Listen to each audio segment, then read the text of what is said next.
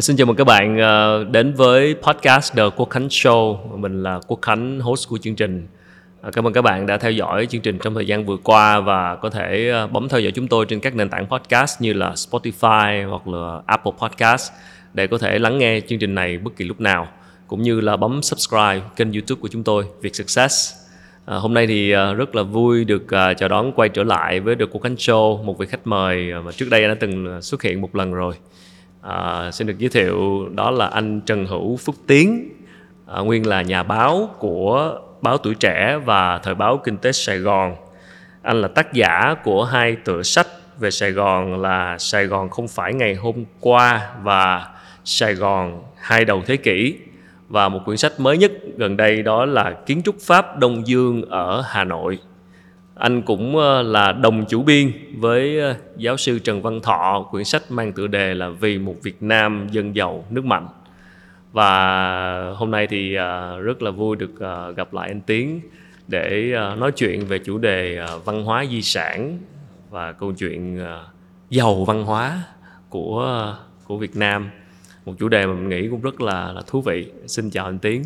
À, chúc mừng năm mới anh chào khánh. À, năm mới à, anh em à, phát tài nhưng mà đừng có phát tướng chúng tôi nhé à, dạ. hôm nay năm nay là năm con rồng nhá dạ. tôi có một cái lịch có cái hình con rồng mà đeo mắt kiến giống tôi đó. À, giống khánh luôn. Rồi em thấy à, con rồng rồi. tặng cho các bạn.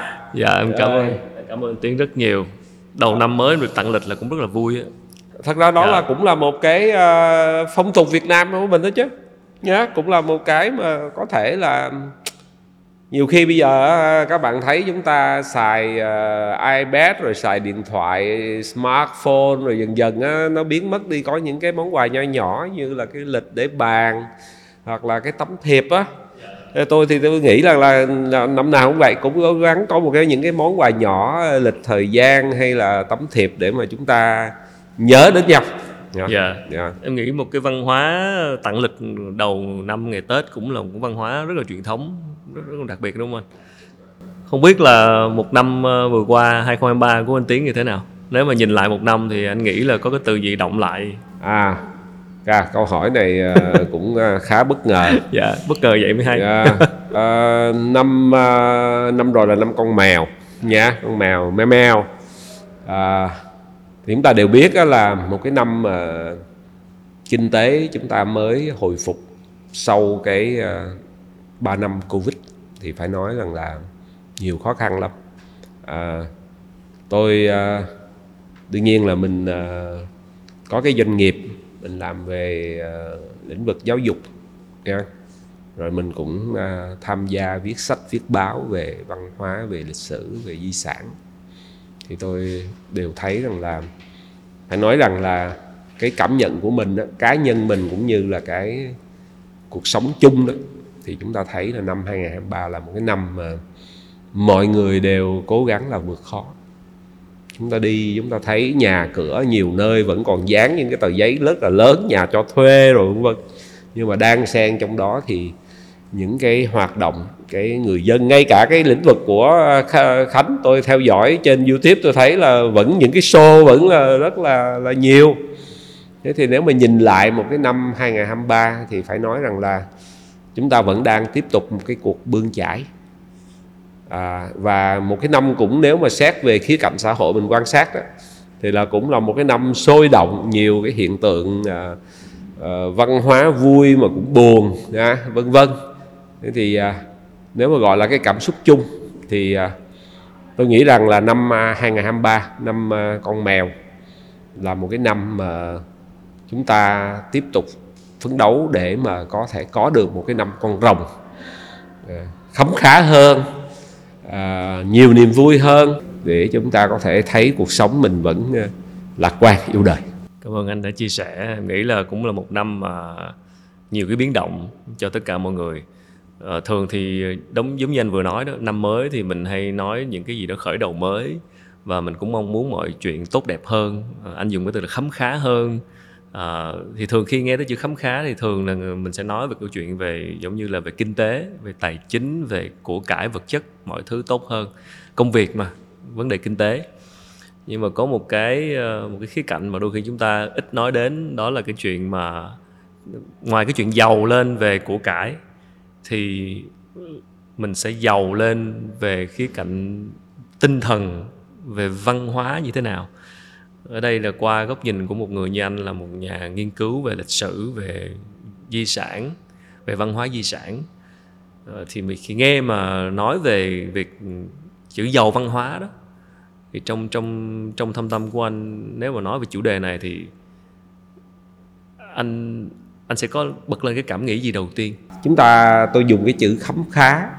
Chúng ta nhớ mọi người Việt Nam rồi theo cái phong tục đó là bao giờ Tết đến năm mới chúc nhau mạnh khỏe đồng thời kèm theo cái chữ phát tài. Đó phát tài. à, mà chữ tài á hay còn nói nữa là phát lộc nữa nha. Thì à, có thể nói rằng là à, sống à, mình trải nghiệm mình mới thấy à, đương nhiên cuộc sống thì phải có vật chất và đi đôi với nó là tinh thần. Những, chúng ta hay nói cái chữ văn hóa là những cái giá trị mà có cái nó là hữu hình, có cái nó là vô hình. Thế thì tiền bạc thì nó là cái hữu hình rất là rõ, đong đo đếm được, nha. Nhưng mà ngoài ra thì những cái à, thứ của cải khác, thí dụ như là tết là một cái vừa hữu hình vừa vô hình mà cái giá trị vô hình của nó thì rất là lớn. Không có một cái dân tộc nào mà lại không ăn mừng năm mới hết á. 365 ngày vòng quay người ta thấy là người ta phải bước qua một cái à, người ta tiếp tục một cái cycle một cái chu kỳ à, mới nha rồi cũng như là mỗi con người các bạn trẻ bước vào tuổi 18 các bạn khác hẳn cái thời mà gọi là tuổi teen à, 15 rồi các bạn à, 20 sẽ bước qua à, tuổi 30 như Khánh bây giờ là 40 phơi phới. Thôi bây giờ bắt đầu à, tôi cũng nói với các bạn là năm nay à, từ năm rồi đó là tôi đi bắt đầu mua vé máy bay là được giảm 5 phần trăm.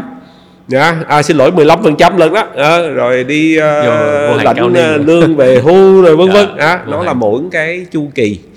Thế thì cái sự giàu có thì mình nhìn lại. Thật ra đó thì mỗi cái lứa tuổi mình sẽ nhìn nhận cái cái gọi là thế nào là giàu có.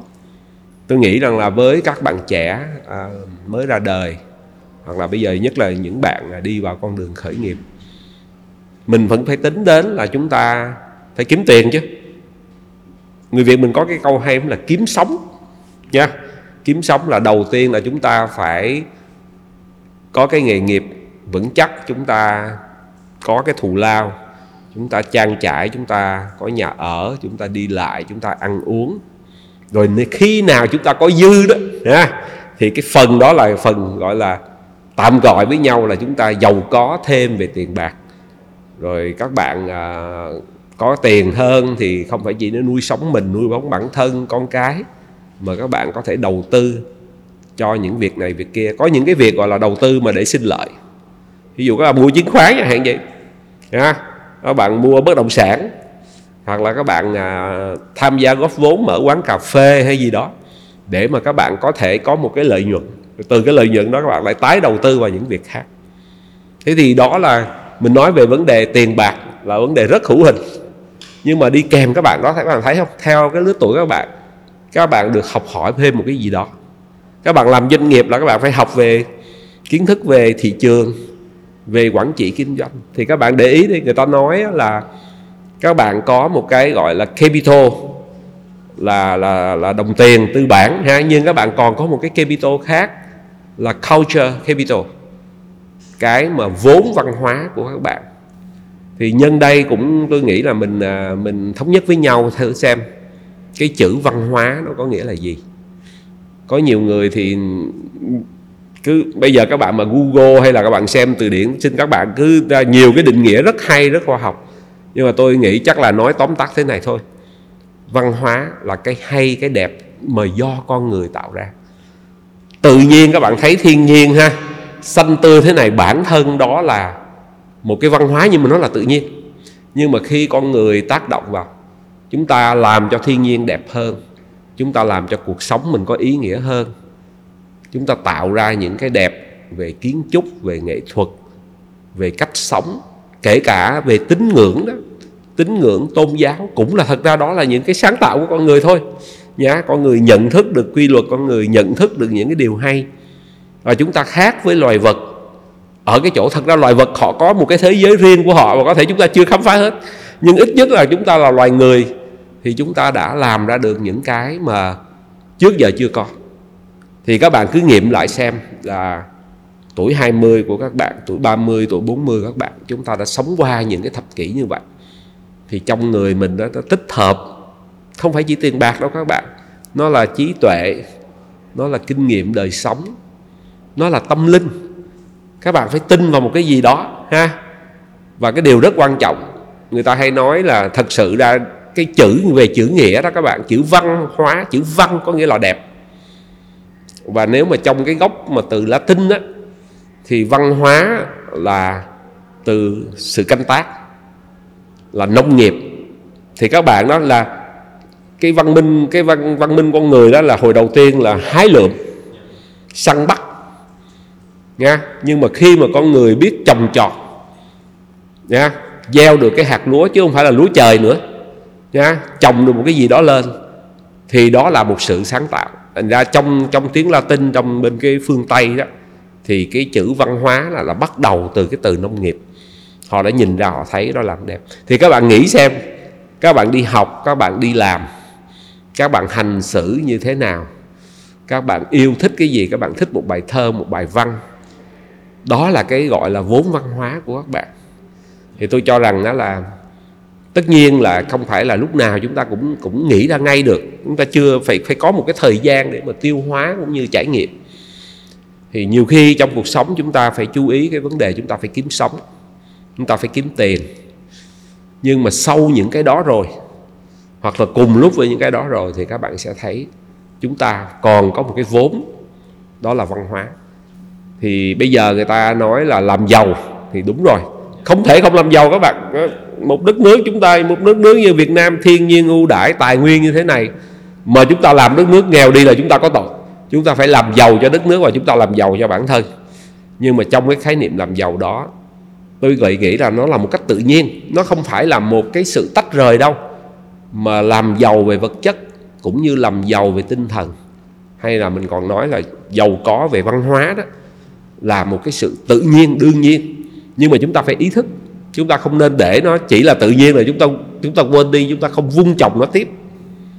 Cho nên là khánh đặt cái câu hỏi là cái cái làm giàu văn hóa thì đó là tôi tôi nghĩ đó là cái điều có thật. Và cái điều đó chúng ta nếu như chúng ta cùng đồng thuận với nhau thì chúng ta sẽ thấy cuộc sống chúng ta nó phong phú hơn cảm ơn anh đã nhắc nhở về cái cụm từ là vốn văn hóa anh dùng cái từ là culture capital mà đôi khi là mình ít để ý đến hoặc là do mãi mê cái sự mưu sinh kiếm sống làm giàu vật chất mà mình bỏ quên.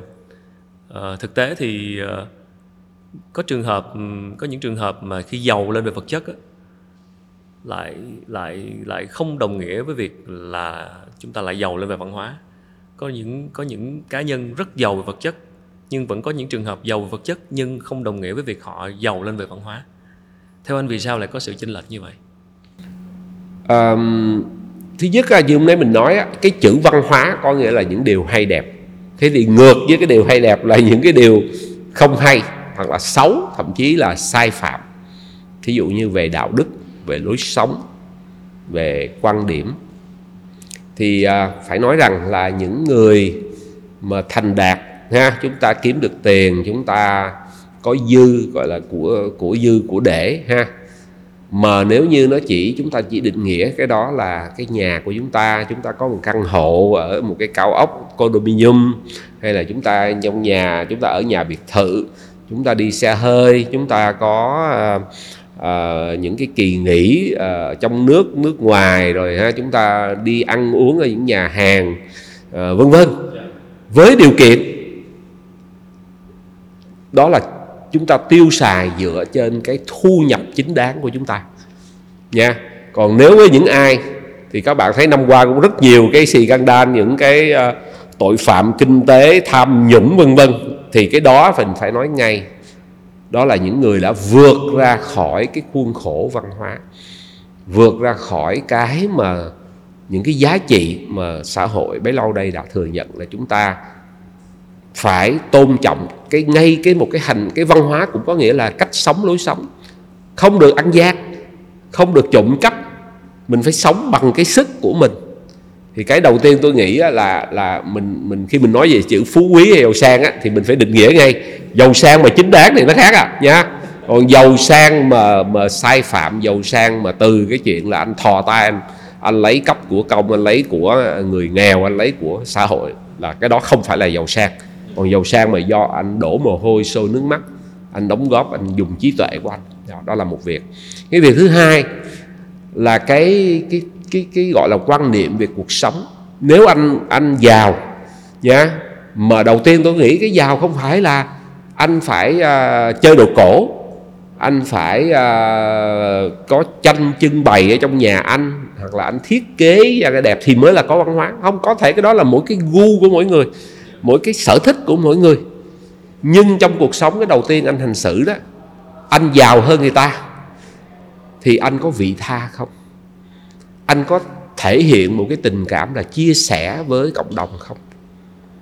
Nha. Yeah chúng ta để ý à, tôi lần trước tôi nhớ tôi có nói với à, với khánh đó là chúng ta là đồng môn nhớ không? Chúng ta là đồng môn chúng ta đều sanh ra ở cái nhà thương từ vũ á cái bệnh viện bây giờ gọi là bệnh viện phụ sản đó. rất nhiều người đồng môn.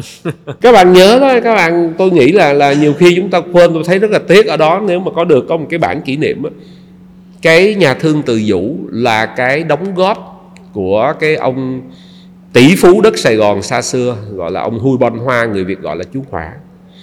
Chú Hỏa ở đất Sài Gòn này giàu vô cùng đại gia về địa ốc. Nhưng là cái người ít nhất là, là có đóng góp hai cái việc từ thiện rất là lớn là cho cái đất để mà xây cái nhà thương từ dụ. Và cái ngay cái ngay ở chỗ gần chợ Bến Thành đó là có cái bệnh viện bây giờ mình gọi là bệnh viện Sài Gòn đó thì đúng, cũng là hồi đầu tiên nó là một cái clinic của nhà nước nhỏ. Nhưng mà sau đó ông này cho tiền rồi có đất để mà mở rộng ra. Thì thưa các bạn, đó là một hành động cho thấy anh giàu mình biết chia sẻ. Tất nhiên đó là những đại gia. Bây giờ người trên trong phương tây người ta dùng cái chữ là philanthropy đó, cái người giàu mà dùng cái của cải của mình để mà làm những cái công việc cho xã hội từ thiện. Có cái tính gọi là chia sẻ đương nhiên không phải là anh cứ phải làm những cái việc lớn đó mọi chia sẻ nhưng mà có những cái chia sẻ nó rất là nhỏ thôi. Thí dụ anh có thể giúp đỡ những cái người nghèo anh uh, tham gia những cái chuyện từ thiện nhỏ nhỏ. Bây giờ đó có những người tôi để ý là hay lắm không cần cái gì ồn ào hết cả. Nhá họ xem trên Facebook có cái gì mà gọi là đấu giá từ thiện hay là giúp gì đó hoặc là tự động mình đem tiền đến mình đóng góp à, tham gia cái một cái chuyện gì đó à, thậm chí cho học bổng. Hoặc là thực sự ra là cái cái văn hóa nó còn thể hiện ở cái cách hành vi hàng ngày của mình. Cho nên nhắc lại á, là cái cái việc mà giàu mà mà thí dụ như không chơi đồ cổ không có tranh nghệ thuật không có một cái gì về mình gọi là văn hóa nghệ thuật á, thì cũng không có nghĩa là cái người đó là không không có văn hóa. Chỉ cái điều là cái kiểu văn hóa nó có thể khác nhau nha. Nhưng mình cái mà mà mà mà, mà mình có thể làm được thấp nhất là cái sự chia sẻ của mình. Kể cả chúng ta không chia sẻ về tiền bạc được á thì chúng ta chia sẻ về kiến thức. Tôi thấy là có nhiều cái um, cái người à, doanh nghiệp ở nhất là ở nước ngoài họ nghĩ ra cái phong trào này phong trào kia hoặc là họ chúng ta ngồi với cà phê với nhau ngồi với những bạn trẻ chúng ta nói câu chuyện gì đó cũng là là một sự chia sẻ. Còn một cái vế nữa mà tôi nghĩ khánh khánh cũng có ý hỏi về cái đó, đó là mình có một cái câu tục ngữ người việt nam có một câu tục ngữ là phú quý sinh lễ nghĩa. Nha là ý muốn nói là giàu có rồi mới đầy bật ra cái này cái kia ha? À, thì thật ra cái câu đó nếu mà ngồi lâu lâu tôi ngồi tôi suy nghĩ lại không thật ra thì anh có một cái cơ sở vật chất nào rồi thì anh mới tạo ra được thêm cái nghi thức nó tạo ra cái đẹp nha các bạn thấy thì lại lấy cái nhân vật chú quả. Bây giờ chúng ta đang thừa hưởng một cái tài sản của ông chú quả rất là hay là các bạn biết cái bảo tàng mỹ thuật số 97 Phó Đức Chính á, gần chợ Bến Thành đó ba tòa nhà rất là đẹp. Kiến trúc Art Deco xây dựng vào những năm 1930 và cái người mà xây dựng cho chú quả đó là một kiến trúc sư Pháp nha nổi tiếng về cái uh, cái nét mà, mà kiến trúc gọi là Art Deco đó là khác với cái thời kỳ mà phục hưng rồi tân cổ điển và ở đó đến thì các bạn sẽ thấy là không phải chỉ là cái các kiến trúc Tây phương mà là kiến trúc tây phương cộng với á đông và đặc biệt là người hoa. Tôi khuyên các bạn trẻ nếu các bạn chưa đi xin xin các bạn đi. Nhá, giá vé vào cửa còn rẻ lắm nhá. Mà các bạn sẽ thấy là cái bản thân cái nhà nó rất là đẹp mà bên trong nó lại là một kho tàng về các cái bức tranh. Mà thành phố này siêu tầm đó là một cái bảo tàng công lập đó các bạn. Thì những cái cái cái đó nếu ông nhà ông không ông không giàu cho ông không làm được cái nhà đẹp đó. Nhưng cái điều quan trọng là ông suy nghĩ được về cái nhà đẹp. Ông biết rước cái người kiến trúc sư hay nhất để làm ra cái nhà đẹp. Và cái nhà đó thì chắc thời xa xưa đó thì chỉ là dinh thự, là nơi ở, rồi công ty thôi. Rồi sau này chúng ta tiếp quản, chúng ta lại biến nó thành ra là một cái nơi công cộng, cái bảo tàng, là chúng ta đã làm thêm một ý nghĩa đẹp cho cái tòa nhà đó rồi. Thế thì phú quý cũng rất cần để mà xin lễ nghĩa nhá nhưng không nên quan niệm là lễ nghĩa theo cái kiểu là phô trương là rườm rà. Thí dụ chúng ta cái này nó rất là tế nhị tinh tế lắm các bạn. Thí dụ đám cưới. Có lẽ ngày xưa đám cưới của người Việt Nam á, nếu mà xem lại hình ảnh rồi câu chuyện á cái rất căn bản là cái gì các bạn biết? Cái phong tục đẹp của người Việt Nam mà tôi thấy chúng ta vẫn còn giữ được là mừng lắm. Trong đám cưới hả anh? Chầu câu à các bạn biết cái sự tích chầu câu rồi gì đúng không? Đó, cái cái vợ chồng quấn quýt với nhau, gắn bó với nhau như là chầu đi với câu nhá thế thì phong tục bây giờ chúng ta đâu có ăn chầu nữa. Nhưng mà rất hay vẫn giữ được. Tôi đi ờ, mỗi lần tôi đi lên chợ lớn và chợ bình tây đó, tôi vẫn thấy những cái hàng đồ cưới đó, hoặc là chỗ nguyễn thiện thuật, cái phố đám cưới đó, phố phố hàng cưới đó, là vẫn bán những cái chầu câu và những cái mâm quả ở miền Nam này là thêm cái nữa là chúng ta có thêm bánh gato. Ngày xưa gọi là bánh gato là bánh ờ, tây bánh kem ha. Đó là đều đẹp hết cả. Nhưng mà nếu như chúng ta phô trương là phải ờ, tạm thời tạm tạm gọi là phô trương chứ cũng có thể không không không nhất thiết. Nhưng mà thí dụ như các bạn nghĩ coi cỡ chắc các bạn là celebrity thì các bạn mới cần là phải uh, rước dâu ở trên máy bay trực thăng hoặc là các bạn phải đến những cái uh, uh, ngồi ở trên ờ, xe mui trần đi vòng khắp thành phố cho người ta thấy nha tất nhiên cái đó tôi không phải phán nha nhưng mà tôi tôi nghĩ rằng nó vừa sức mình được. Ở Việt Nam chắc là cái cái gọi, gọi là cái dạng đại gia vậy cũng ít thật là các bạn phải thuê một cái hòn đảo rồi các bạn bay máy bay Cessna tới nhá. Hoặc là các bạn à, ăn mặc hoặc là trang trí nhà cửa nhá mà người ta thấy nó lộng lẫy hơn cái cái mức mà các bạn thu nhập hoặc là nó lộng lẫy theo một cái kiểu gì đó mà có thể là nó cũng còn khác biệt lắm. Nhưng để chỉ muốn là gì? Các bạn nói rằng các bạn có nhiều tiền nhiều thì không nên. Thế thì tôi lại nghĩ một cái điều ngược lại nữa gì các bạn? Thật ra đó, thì chúng ta nghĩ thứ ta thử đảo cái vế đó, cái kia là phú quý sinh lễ nghĩa. Thì bây giờ mình đảo cái vế, lễ nghĩa lại sinh ra phú quý các bạn. Chữ phú quý này chúng ta để trong mặt kép. Thí dụ các bạn để ý xem trước đây chúng ta không có ngày Valentine Day Ngày ở Việt Nam không? Dạ. à, nhiều cái à, gọi là văn hóa của phương Tây à, cụ thể là là là là Mỹ thì bắt đầu lan tỏa ở Việt Nam là sau năm 1995 khi chúng ta bình thường hóa quan hệ ngoại giao với Mỹ rồi với nhiều nước trên thế giới thì chúng ta có uh, Father Day, Mother Day, rồi Amen. Valentine Day, thậm chí là Halloween các bạn để ý ha. Những những cái đó đó mình cứ dùng cái chữ đó là lễ nghĩa đó, là những cái hình thức mà văn hóa. Nhưng nó làm cho chúng ta thấy là gì? Cuộc sống của chúng ta nó giàu có lên.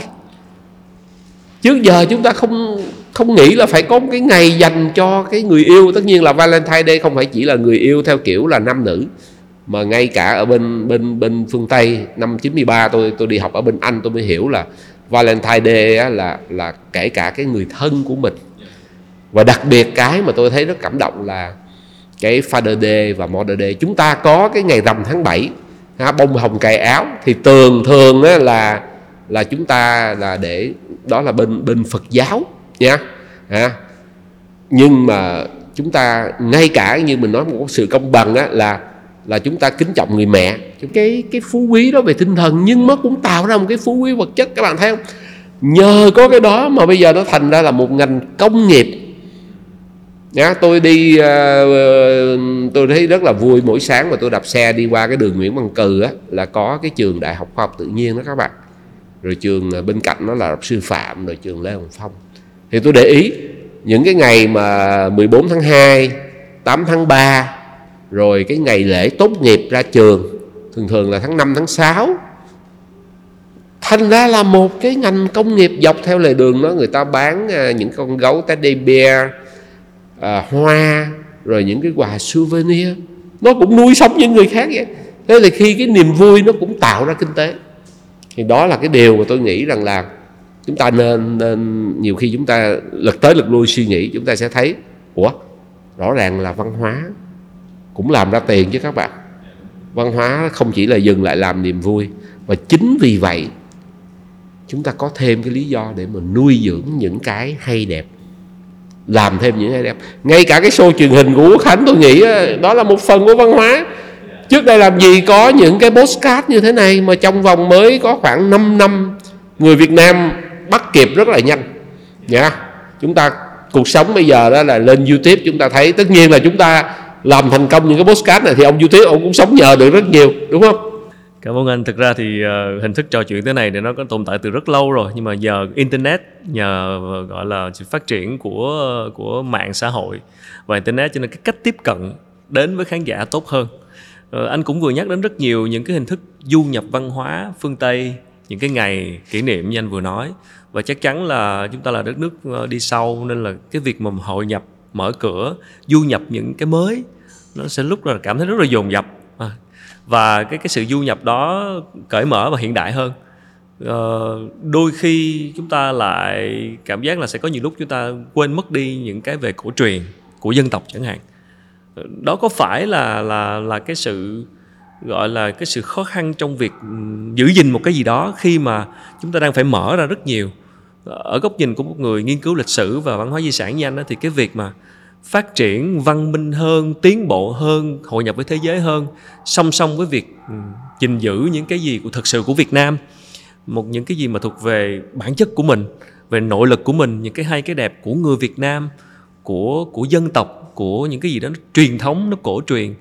Liệu cái sự phát triển văn minh hơn nó có làm, nó làm mai một đi cái chuyện đó hay không và làm sao để có thể song song cả hai cái? À, câu hỏi của ờ, khánh nó chạy rộng ha. Nhưng mà tôi đầu tiên tôi muốn nhấn mạnh cái điều này. Thưa các bạn thật ra dân tộc việt nam là một cái tích hợp rất là lớn. À, nếu như chúng ta nói là bây giờ chúng ta mới hội nhập quốc tế không phải đâu.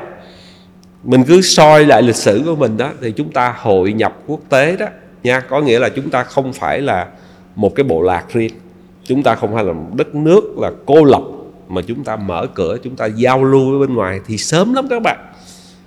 Nếu mà nói ở khu vực đồng bằng sông hồng nha cái mà bây giờ lịch sử chúng ta vẫn kể lại câu chuyện là hùng vương rồi an dương vương. À, ngay cái, cái câu chuyện mà huyền thoại của người việt nam mà năm nay mình thấy đến năm rồng mình nói đó chúng ta là con cháu tiên rồng đó các bạn.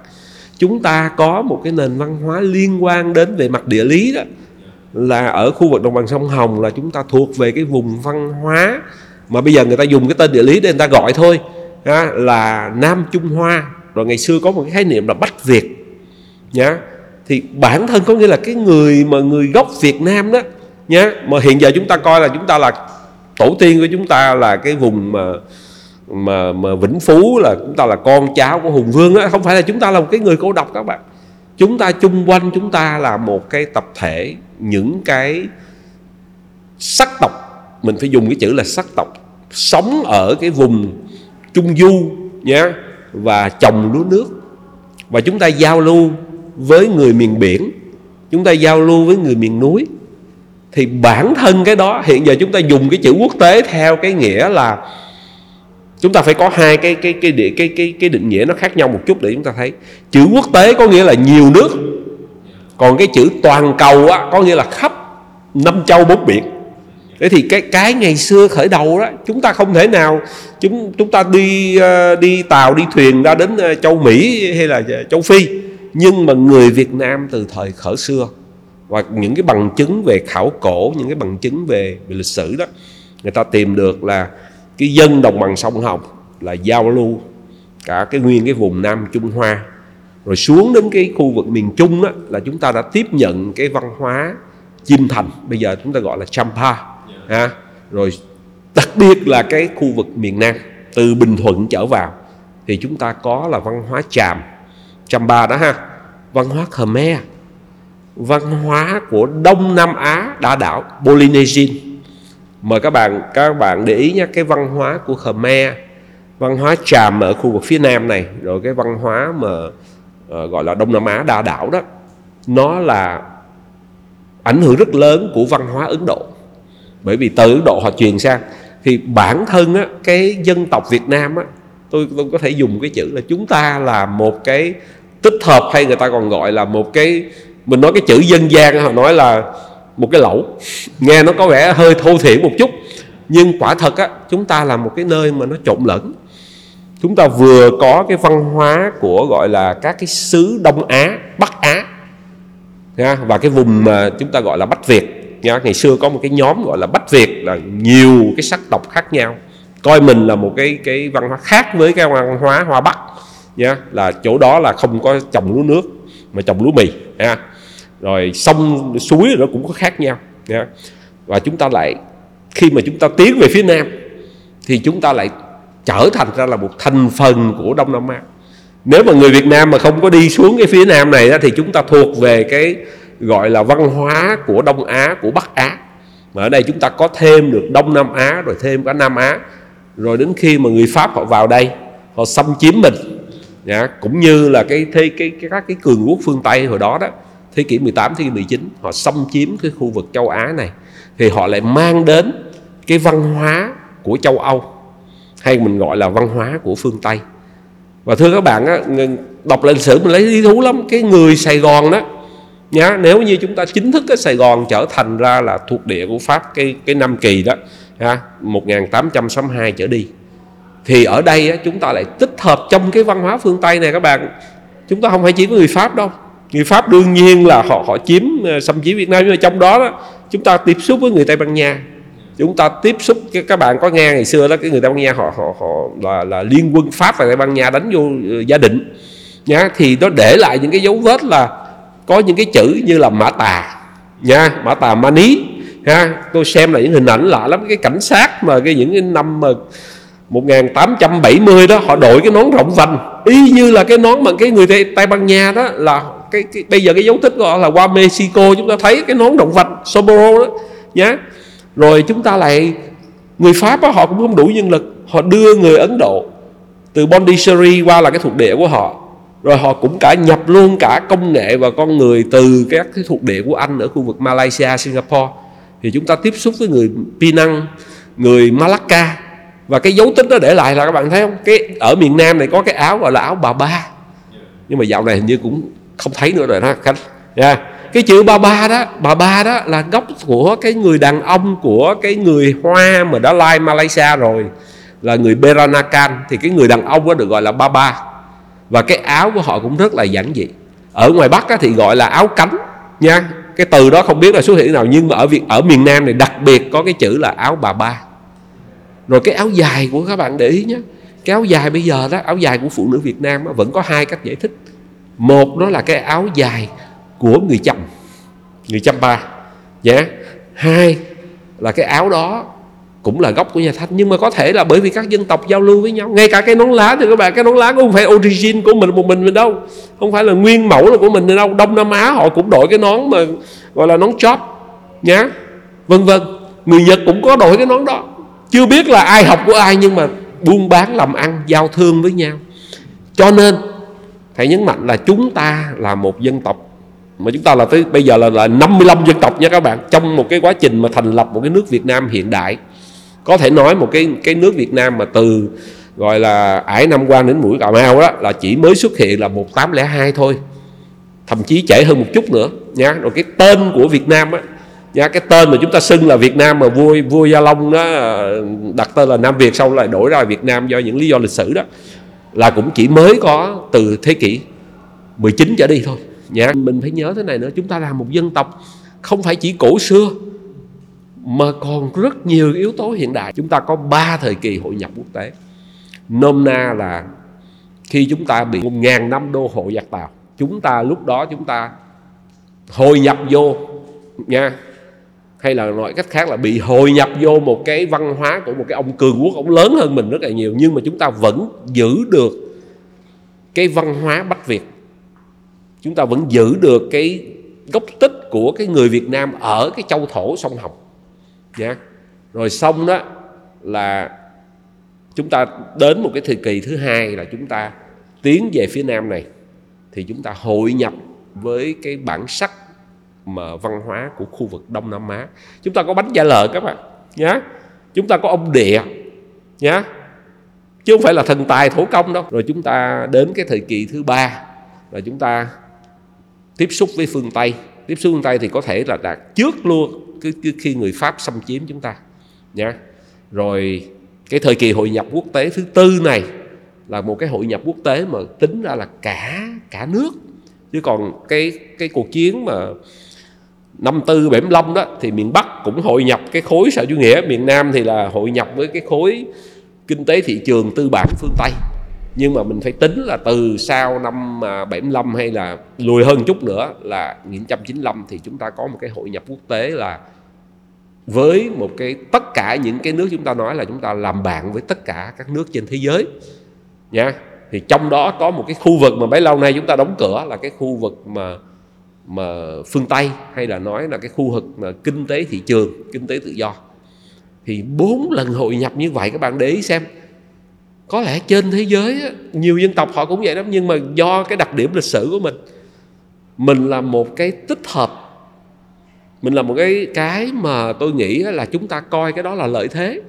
Còn bây giờ khánh qua cái ý thứ hai đó, khánh hỏi thế thì giữ cái cổ truyền, giữ cái gọi là việt nam nha cái gọi là bản sắc dân tộc với cái bên ngoài thì nó có hai ý này các bạn.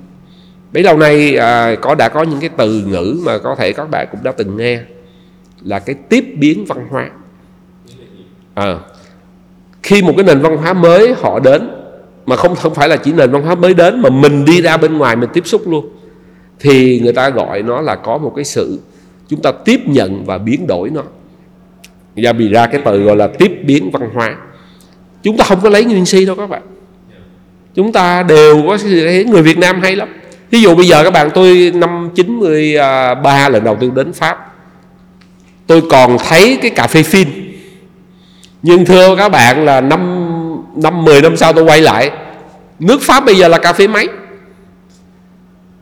Ở Việt Nam có để bây giờ cà phê máy xuất hiện luôn cả ở vỉa hè, nhưng cà phê phin vẫn còn.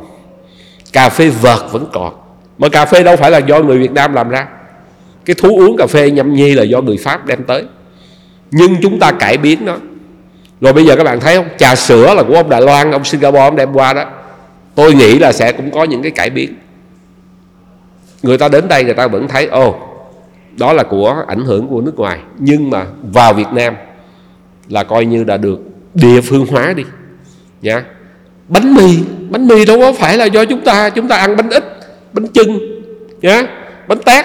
Làm gì có cái cái bột mì chúng ta không trồng cái bột mì. Nhưng mà người Pháp đến bánh mì thì chúng ta lại cải tiến. Người Pháp chúng ta bạn đến Paris các bạn sẽ thấy họ bán cái bánh mì có kẹp à, à, rau xà lách rồi à, cà chua nhá, à, rồi với thịt. Nhưng mà họ để lạnh. Nhá. Và ăn thì đúng là người Việt Nam thì mình thiếu cái gì các bạn? Chúng ta ăn là chúng ta phải có nước tương nước mắm. Chúng ta phải có đồ chua. Ngay cái bánh mì Việt Nam á tôi nhớ có một lần tôi đi ở uh, Montreal. Montreal đọc theo tiếng Pháp nhá cái chỗ mà Chinatown đó. Tên thì nó là Chinatown nhưng mà mình chỉ đi cách độ khoảng 100 mét thôi. Mình đã thấy cái cái mùi Việt Nam là các bạn không? Mùi. Cái mùi đồ chua của bánh mì nó thơm thì nó đồ thơm phức luôn. Thèm. Yeah. phở các bạn phở thật ra cũng không phải gốc là nguyên si là người Việt Nam đâu có nhiều nhà nghiên cứu nói là phở đó là xuất phát từ cái món là của người Hoa gọi là thuốc phẩm chẳng hạn vậy. Yeah. thì tôi thấy ở Singapore họ có bán cái đó là cũng súp cũng thịt bò. À, là thịt thịt uh, chúng ta gọi là nạm đó là luộc rồi đó. Nhưng ăn nó không có chúng ta không thấy nó nó nó nó, nó hấp dẫn lắm. Mà người Việt Nam là chế biến này và thưa các bạn trên thế giới này những cái dân tộc nào mà chịu hội nhập chịu chế biến lại nha thêm vô bổ sung vào trong cái nền văn hóa đó, biến cái cái hay của người ta thành cái hay của mình, mà lại còn xuất khẩu đi lại. Thì tôi nghĩ đó là một cái yếu tố hay tốt, chứ chúng ta không sợ. Có nhiều người dùng những cái chữ là lai căng, thì cũng phải nhìn lại tùy tùy tùy cái tình huống, tùy cái sản phẩm cụ thể nhé ví dụ ngay bây giờ chúng ta nói một cái chuyện mà bây giờ thế kỷ 21 mình phải nói, trước giờ chúng ta thờ cúng, chúng ta phải thắp nhang cái thắp nhang nó là cái cách nếu mình hiểu theo gọi là mình giải thích hiện đại là chúng ta đánh một cái tín hiệu cho thế giới bên kia yeah. Dạ. cái khói nhang đó yeah. nhưng mà bây giờ nhang nếu làm theo kiểu cũ thì ô nhiễm môi trường những người à, bị suyễn có thể bị ảnh hưởng thì bây giờ người ta đã chế ra cái nhang là không có à, khói nhiều chẳng hạn vậy nha nhưng mà cũng có giờ tôi đi ra các nước à, ở Âu Mỹ hạn vậy thì trong các gia đình Việt Nam còn giữ được cái bàn thờ thì có nghĩa là giữ được văn hóa Việt Nam. Thì cái người Việt ở nước ngoài đó vẫn để cái hình ảnh cái bắt nhang mà bây giờ không được đốt nhang nữa. Đốt nhang là lập tức cái ờ, phòng cháy cái cái thiết bị phòng cháy chữa cháy nó báo động liền. Thì thưa các bạn phải thay thế bằng cái gì? Cái mỏ cái cái uh, bằng gỗ hay là bằng đồng. Đánh một cái tiếng đó thì cũng có nghĩa là cái tín hiệu từ trong trái tim của chúng ta nó phát lên cho ông bà trên trời đó ha đó là những cái tín hiệu mà gọi là tâm linh. Đó. Thì thì như vậy cũng là chúng ta đã phải sửa đổi một chút. Thế thì quay trở lại á, là người Việt Nam. Đúng chúng ta phải có những cái chuẩn về Việt Nam. Thì cái chuẩn Việt Nam nào là nhiều khi chúng ta còn phải tranh luận rất là nhiều. Thí dụ bây giờ đó Khánh và tôi đang mặc cái đây quần áo phương Tây chẳng lẽ mình chỉ mặc áo dài khăn đóng thì mình mới là Việt Nam không? Chúng ta đang là Việt Nam của thế kỷ 20 Việt Nam của thế kỷ 21 nhưng mà cái gì là Việt Nam? Đầu tiên là gì các bạn? Phân biệt giữa và và một trong những cái thành phần, những cái yếu tố và định nghĩa là thế nào là một dân tộc đó là vấn đề ngôn ngữ. Tiếng Việt của chúng ta chúng ta chúng ta bây giờ xu thế chúng ta phải nói tiếng Anh, chúng ta phải sử dụng những ngôn ngữ mà giao lưu quốc tế, nhưng chúng ta vẫn phải giỏi tiếng Việt. Đừng để cho người nước ngoài chúng tôi gặp những cái trong cái giới mà Việt Nam học đó các bạn. Trời nhiều khi mình thấy mình cảm thấy mình mắc cỡ đó. họ nói tiếng Việt và họ hiểu văn hóa Việt Nam rất là kỹ. Ở nước ngoài đó có cái giới gọi là Vietnamese Study đó họ nghiên cứu Việt, Việt Nam. Nam rất là kỹ. Ít nhất cũng vài ngàn chuyên gia như vậy trên thế giới đó các bạn. Nhá. Mà các bạn gặp tôi tôi cứ gọi những ông đó tôi mới dự một cái hội thảo di sản ở Huế tôi gọi đó là mấy ông Tây nước mắm. Ông mấy ông Tây mấy ông Tây An Nam họ ranh lắm. Nhiều khi ông còn hiểu Việt Nam hơn dạ thì thí dụ bây giờ chúng ta bảo tồn ngôn ngữ của chúng ta những cái vấn đề đặt ra có những chữ nào mà tiếng Việt có thể dịch ra được có những khái niệm hiện đại mà chúng ta có thể dịch ra được thì chúng ta nên làm. Tôi đọc gia đình báo đó, thú vị lắm các bạn. Ngày xưa đó là người người người người Sài Gòn ông cụ Trương Vĩnh Ký đó, không gọi là cái tàu hơi nước mà gọi là tàu khói. Đi đúng không khói. Nhá rất là đơn giản mà lại dễ hiểu hoặc là cái bây giờ chúng ta dùng cái từ tiếng Pháp là ô tô nhá. Nhưng mà dân miền Nam dưới giờ gọi là cái xe hơi. Ông Phạm Quỳnh ông đặt ra cái từ là tự động xa thì bị người ta phản đối ông dùng chữ Hán Việt. Nhưng mà đúng cái dịch cứ là automobile nhá thì bây giờ trong cuộc sống đó, cố gắng là nếu như chúng ta giữ đầu tiên tôi nghĩ là cái vấn đề ngôn ngữ. Chúng ta có rất nhiều cái ca dao tục ngữ. Thứ hai thưa các bạn cái bản sắc dân tộc là chúng ta phải biết hiểu về dân tộc của mình chứ. Bây giờ những cái môn học ở trong nhà trường sẽ giúp để cho các bạn hiểu. Để chúng ta biết về người Việt Nam là văn, là sử, là địa, là công dân. Ít nhất là người Việt Nam phải hiểu biết nước Việt Nam. Ông Trương Vĩnh Ký, cảm động lắm các bạn, ông cụ Trương Vĩnh Ký 1877 ông làm cái quyển gọi là dư đồ thuyết lược nghe cái tên giống như là chuyện kiếm hiệp nhưng không phải. Đó là quyển sử địa. Đầu tiên mà bằng chữ quốc ngữ. Chữ chữ quốc ngữ có nghĩa là chữ Latin hóa chữ Việt Nam. Và các bạn nhớ ông cụ Nguyễn Trãi ha thế kỷ thứ 16 nha sau khi mà chúng ta khôi phục lại đất nước nha sau 10 năm bị nhà Minh đô hộ thì một trong những quyển sách của ông cụ là gì? Dư địa chí. Và đặc biệt á, là cái cái nữa là tôi nghĩ là để cái bản sắc dân tộc của chúng ta chỗ này. Chúng ta phải nhớ, chúng ta đến từ đâu. Cái sự nhớ ơn của chúng ta tôi thấy gần đây, bởi vì chúng ta không được hướng dẫn, chúng ta không được chuẩn bị hiểu biết về sử địa, về văn hóa. Cho nên chúng ta nhìn những cái mới mà chúng ta quên những cái cũ. Lúc nãy chúng ta nói, khánh hỏi về về di sản là vậy đó rất nhiều cái địa danh ở thành phố này, rất nhiều cái sự tích. Các bạn mà đi, tôi rất là lý thú ra hà nội, tôi rất là lý thú. Hà nội, cái phố cổ giữ được những cái tên ngày xưa. Hàng đường, hàng ngang, hàng đào, hàng mã, hàng bút. Trời ơi, các bạn đọc lên các bạn nghe nó là, chúng ta hình dung ra ngày xưa là một cái, hà nội có một cái tên xưa là kẻ chợ, nhá. Thì thưa các bạn, ở đất sài gòn này đó, các bạn để ý xem những cái tên mộc mạc á ha, những cái tên đường tên phố những cái tên địa danh đó nhiều khi nó đang lùi dần đi uổng lắm. Thí dụ bây giờ chúng ta nhớ nha ngay các bạn bến thành và chợ lớn hai cái khác nhau. Có bạn đến trước cái chợ bình tây hỏi tôi là đây là cái chợ lớn gọi chợ lớn là bởi vì cái chợ đó thưa? Là không. Cái chợ bình tây nó mới có 1928 thôi nhưng mà cái địa danh chợ lớn á, là nó phải có trước hơn nữa. Cả một cái mà cái thành phố nó có một cái chợ lớn nhất cho nên cái cái khu đó là cái khu vực làm ăn buôn bán lớn nhất cho nên người ta gọi là chợ lớn. Rồi cây gõ, cây mai, cũng như cái chữ Sài Gòn đó các bạn. Một trong những cái giả thuyết bây giờ vẫn là tôi tôi nghĩ là là là đúng nhất là Sài Gòn là bởi vì ngay cái Đại Nam quốc âm từ vị của Quỳnh Định của, cuối thế kỷ 19 đã giải thích Sài là cây củi, Sài là rừng, nhá. Gòn là cây gòn. Mà cái chữ Sài đó là có thể có một số nhà ngôn ngữ giải thích nó biến âm từ chữ pray là cây ở trong tiếng Khmer. Còn người chàm mà các bạn biết họ gọi người người Champa đó họ gọi Sài Gòn là Paygon chữ Pay cũng có nghĩa y như là pray. Và gòn là cây gòn chỉ có chưa chưa điều tra ra là cái chữ đó nó xuất hiện từ lúc nào. Nhá. Thì những cái địa danh mộc mạc đó nha rồi những cái vị trí ở trong thành phố này á, là chúng ta không có gắn những cái bản lưu niệm. Thí dụ các bạn thử coi nếu các bạn là người Sài Gòn các bạn sinh ra ở Sài Gòn sinh ra thành phố Hồ Chí Minh hoặc là các bạn đến từ nơi khác đến mà trở thành công dân ở đây. Các bạn bây giờ tự hỏi cái người Việt Nam đầu tiên đến đây là ở đâu không? Thưa các bạn, cái chỗ mà đặt chân lên đầu tiên chắc chắn là nếu chúng ta không có cái dòng sông Sài Gòn này sẽ không có cái thành phố Sài Gòn mà bây giờ là thành phố Hồ Chí Minh. Thì cái nơi đặt đến đó là cái chỗ bến bạch đằng của chúng ta. Bây giờ chúng ta gọi là bến bạch đằng.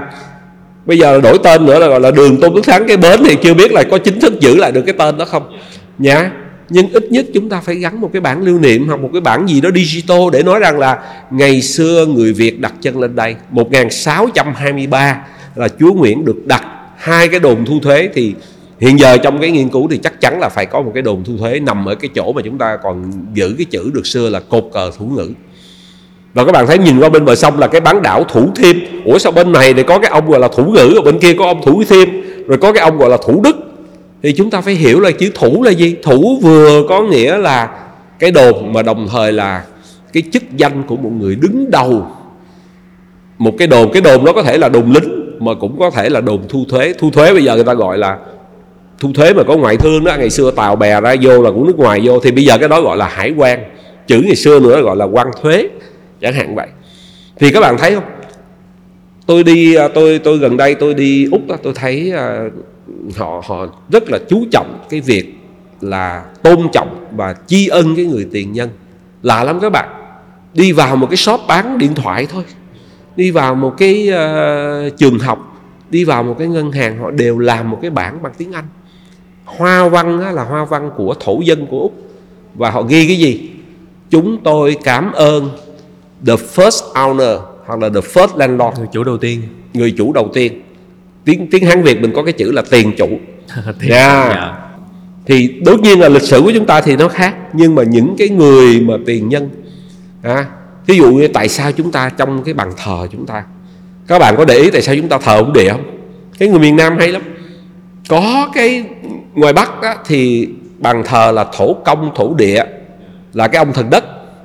Nha rồi thêm ông thần tài nữa ai cũng muốn có tiền tài nha ông thần tài đó rồi có thêm ông văn công nữa là cái văn hóa hoa nhập vô. Nhưng mà ở miền nam này á, thì có ông địa và nhìn cái hình ông địa đó. Nha ông địa ngồi á ông ông địa mập mạp ha. Rồi tươi cười tươi cười á và một bàn tay á à, là có đè lên đầu một vỗ về một con cọp. Cái câu chuyện mà ông địa hay lắm các bạn. Nó thể hiện là cái tình cảm là gì? Chúng ta đã từng chung sống với thiên nhiên. Cái người đi khai phá cái người mà đến cái vùng đất mới này ngày xưa, cái vùng Nam Bộ này nhá đồng bằng sông Cửu Long này, thiên nhiên trù phú nhưng mà cá sấu thú dữ như là con cọp nha. Cọp Cần Giờ với cọp Hóc Môn ở cái đất Sài Gòn này là nổi tiếng được ghi vô trong sử nha rồi chúng ta khai phá cùng với cái cộng đồng người Khmer, người Cham bản địa này, chúng ta xây đắp để mà sau này chúng ta có được cái đô thị lớn như thế này. Thì phải trải qua rất nhiều cái nhọc nhằn, gian khổ mà trong đó chúng ta chung sống với thiên nhiên. Cho nên tôi, nhiều lúc tôi nhìn cái hình tượng ông địa đó, thì cũng có nhà nghiên cứu nói rằng là cái ông địa đó là chúng ta vay mượn, nha, từ một cái cái cái cái tín ngưỡng của người Khmer nhưng mà biến thành tín ngưỡng của người người Việt thì chúng ta thờ cái ông địa có nghĩa là chúng ta đã tỏ một cái sự tri ân. Ngay cả cái chữ Sài Gòn nhiều lúc tôi nghĩ thế này không biết hơi hơi quá hay không. Nhưng mà cái cây gòn đó các bạn cái gòn nó không phải chỉ là vì nó là cái hình tượng đầu tiên người Việt Nam đi từ cửa biển Cần Giờ Vũng Tàu vô đây. Yeah. nhìn thấy một cái rừng cây gòn ở trên cái núi lớn núi nhỏ rồi vô đây thấy hiện ra là một cái cảng một cái đô thị nho nhỏ nhưng mà cây gòn là nuôi sống người Việt Nam chứ. Ông Trương Vĩnh Kiếm có viết ngày xưa những cái cây gòn rất là to lớn nhá. Thì cây gòn ít nhất là cũng để mà làm nhà làm xóm. Rồi à, cái cháy gòn là làm bông. Rồi cái cây gòn làm củi. Thế thì nhiều khi gọi tên cái vùng đất đó là Sài Gòn cây gòn hay là cây mai cây xoài đó là cũng là để cảm ơn là chúng ta ghi nhớ là cái cái cái cái cái thiên nhiên đó đã giúp cho chúng ta sống. Cho nên tôi nghĩ là cái, trong cái vấn đề bản sắc dân tộc này đó, nó gắn liền với lịch sử của cả một quốc gia, cả một cái địa phương. Thì không nói gì ngay, chúng ta phải biết, hiểu biết lịch sử của cái nơi chúng ta đang sống và chúng ta có những cái sự tri ân. Và tôi mừng là hiện giờ gần đây đó, chúng ta đang có ví dụ á, tôi thấy tôi vừa rồi tôi gặp ở Huế có một bạn á đó là bạn tên là Nguyên Phong bạn là một họa sĩ thiết kế. Bởi bạn là người Sài Gòn nha bạn ra Huế bạn lại sưu tầm những cái cổ phục những cái trang phục của nhà Nguyễn và bạn truy tìm bạn đọc sách để bạn có thể dựng lại hiểu được tại sao là cái áo đó phải mặc như thế này cái con rồng phải được thiết kế như thế này. Thì tất cả những cái vốn cổ đó đó là chúng ta có hai điều tôi nghĩ nếu như tôi nên nhắc lại là vốn cái cổ của chúng ta nó cũng là tích hợp, nha. Có cái chất Việt Nam, nhưng đồng thời cũng đã có một cái chất quốc tế trong đó rồi, và nó tùy theo thời kỳ mà nó diễn tiến khác nhau. Và cái cái cái thứ hai là chúng ta không phải chỉ nhớ là chúng ta là người Việt Nam rồi thôi. Chúng ta phải tỏ cái sự biết ơn, và có lẽ cái sự biết ơn nếu mà chúng ta đẩy ra thêm đó gì? Thế kỷ 21 rồi các bạn nào mà đem được những cái món hàng của Việt Nam những cái văn hóa Việt Nam mà lan tỏa được ra thế giới thì các bạn là chính là các bạn không những là giữ gìn mà các bạn còn phát huy cái cái bản sắc. Và do vậy á như tôi nói tôi nói bánh mì nha cơm tấm nha rồi trang phục Việt Nam nhé rồi chúng ta còn uh, ca nhạc nhé chúng ta hội họa bây giờ các bạn có biết các bạn có biết kinh ngạc không? Một bức tranh của các họa sĩ Việt Nam mà của là gọi là là cái lớp học trò của trường mỹ thuật Đông Dương đó. Ha, Lê Phổ rồi uh, những cái tên tuổi uh, lớn như vậy bây giờ là hai ba triệu đô la. Đó là cái, văn hóa Việt Nam. giá, giá trị vật chất nó có chứ nhưng mà trên một cái nền tảng là như vậy. Thì nếu vậy chúng ta phải đương nhiên chúng ta học hỏi của quốc tế chúng ta biết đến Picasso chúng ta biết đến uh, ballet chúng ta biết đến uh, opera vân vân nhưng chúng ta không thể không thưởng ngoạn những cái mà đã có của Việt Nam. Và bây giờ là mọi thứ nó đã có cái sự pha trộn. Thưa các bạn cải lương chúng ta ra đời á, nếu mà xem kỹ lại đó. Cải lương là bắt đầu từ đơn ca tài tử và có một cái chữ gọi là ca ra bộ.